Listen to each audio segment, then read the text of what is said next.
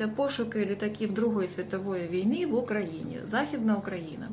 Автори книги невтомні і наполегливі шукачі Андрій Рештун і Андрій Кір. Вони об'єднались на ґрунті спільних захоплень е, різноманітними активностями, туризмом, військовою історією. Вони разом з такими ж небайдужими і зацікавленими розшукували літаки Другої світової війни на Західній Україні, на тих місцях, де проводились бойові дії за участю авіації.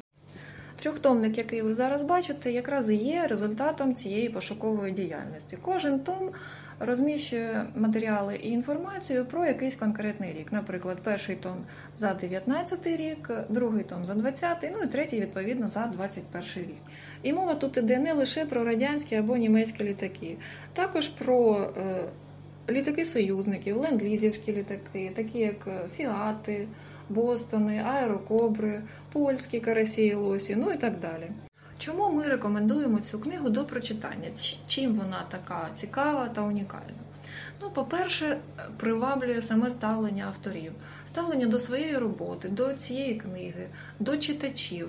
Читачів вони залучають до співпраці буквально з першої сторінки першого тому. Вони їх запрошують до спільних пошуків, до того, щоб читачі розказували свої історії або факти, пов'язані з цією темою. І у другому томі вже видно, що багато хто дійсно долучився і навіть провадили спільні пошуки. І у другому, третьому томах ми вже бачимо, які, так би мовити, практичні результати і наслідки цієї пошукової діяльності. На основі знайдених матеріалів на Львівщині у селищі Хоросно створено музей загиблих літаків. Деякі місця падінь цих літаків промарковано, там встановлено пам'ятні таблички, і навіть розробляються туристичні маршрути за цими місцями. Окрім того, встановлені е, наукові зв'язки з деякими е, іноземними спеціалістами з цих питань.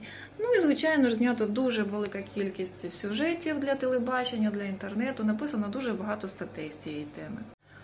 По-друге, чому ми рекомендуємо цю книгу? Вона інтерактивна. Якщо ви хочете дізнатися щось більше з цієї теми, або власними очима побачити, як проходили пошуки, будь ласка.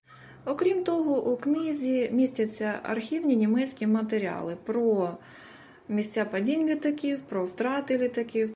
Окрім того, деякі історичні факти завдяки саме цієї пошуковій діяльності команди Рештуна і Кір'янова постають зовсім під іншим кутом зору.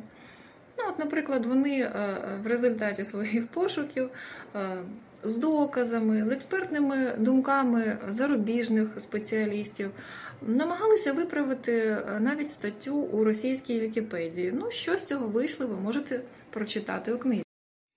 Ну і нарешті остання п'ята причина, через яку у мене особисто виник непереборний інтерес до цієї книги.